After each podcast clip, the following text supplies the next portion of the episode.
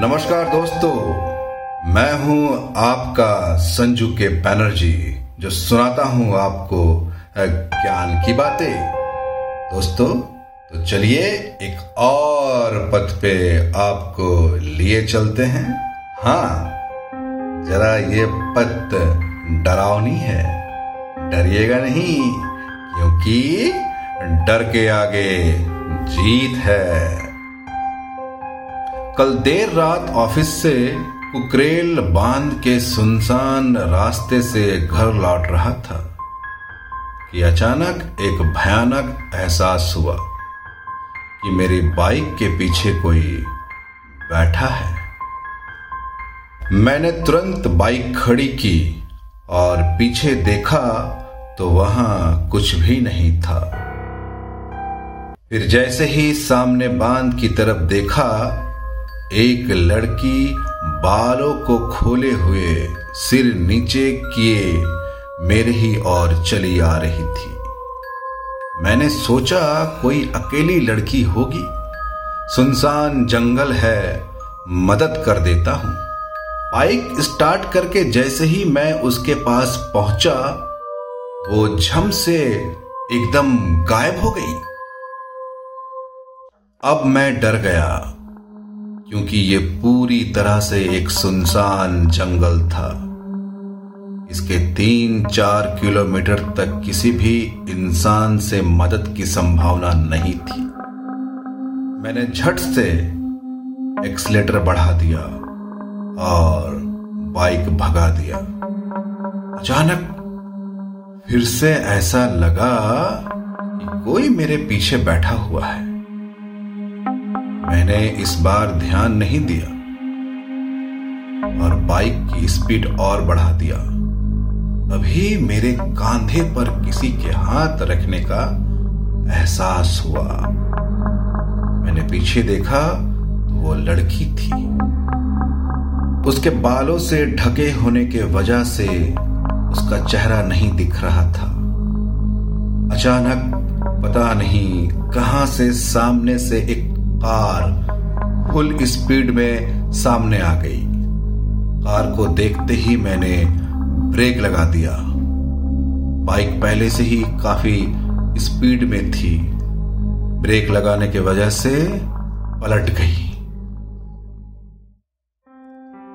मैं बीच सड़क पर दूर फेंका गया और बाइक ढलान से होते हुए नाले में जा गिरी।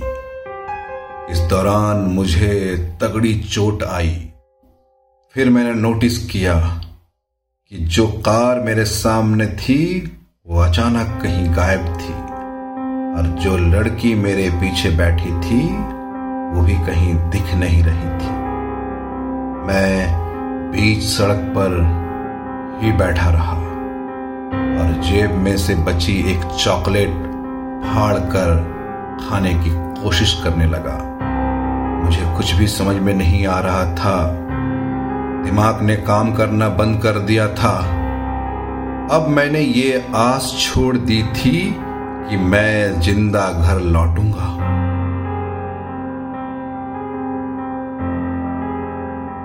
तभी पेड़ों से डरावनी आवाज़ें आने लगी।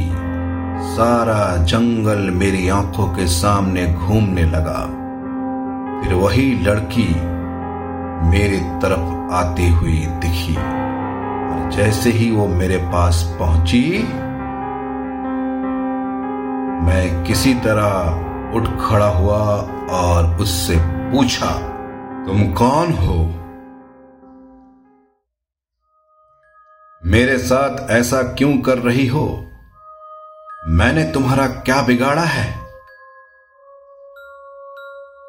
मेरे और करीब आई और मुझसे बोली, याद करो, साल भर पहले तुम इसी रास्ते से जा रहे थे। तुम्हारे सामने से एक कार आई। तुमने घबरा कर बाइक रोक दी। तुम्हें बचाने के चक्कर में कार दूसरी तरफ़ मुड़ गई और उस पेड़ से टकराकर कार का एक्सीडेंट हो गया। वो कार मैं ही चला रही थी। मुझे सिर में गहरी चोट आई। मैं बेहोश हो गई। तुम कार के पास आए? तुमने मुझे मरा हुआ समझकर रही छोड़ दिया। और खुद यहाँ से भाग गए। मैं उस वक्त ज़िंदा थी। तुम मुझे बचा सकते थे।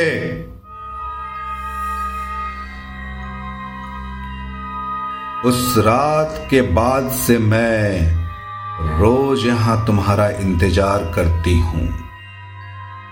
और आज तुम पूरे एक साल के बाद आखिर यहाँ आ ही गए।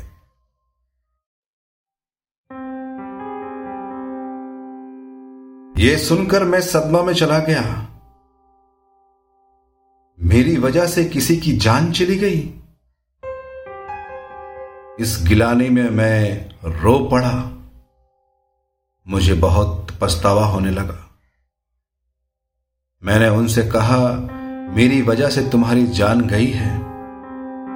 तुम मेरी जान ले लो और मुझे खत्म कर दो।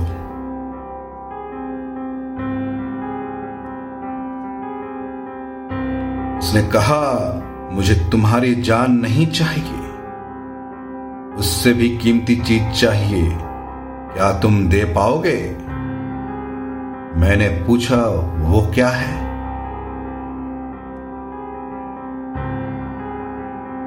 उसने कहा मैं चाहती हूँ कि तुम अपना कीमती वोट मोदी जी को दो।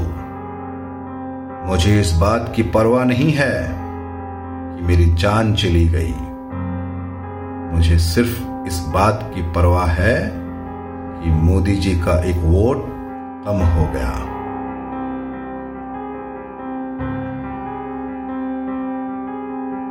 तुम्हारी वजह से मोदी जी का एक वोट कम हुआ है।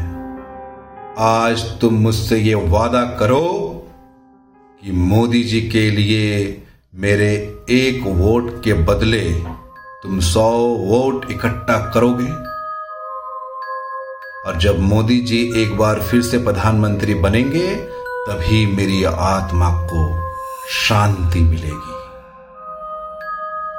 मैंने कहा, हाँ मैं वादा करता हूँ कि मैं मोदी जी को एक बार फिर से प्रधानमंत्री बनाने के लिए जी जान लगा दूँगा। मुझे तुमसे यही उम्मीद थी। यह कहकर वो गायब हो गई।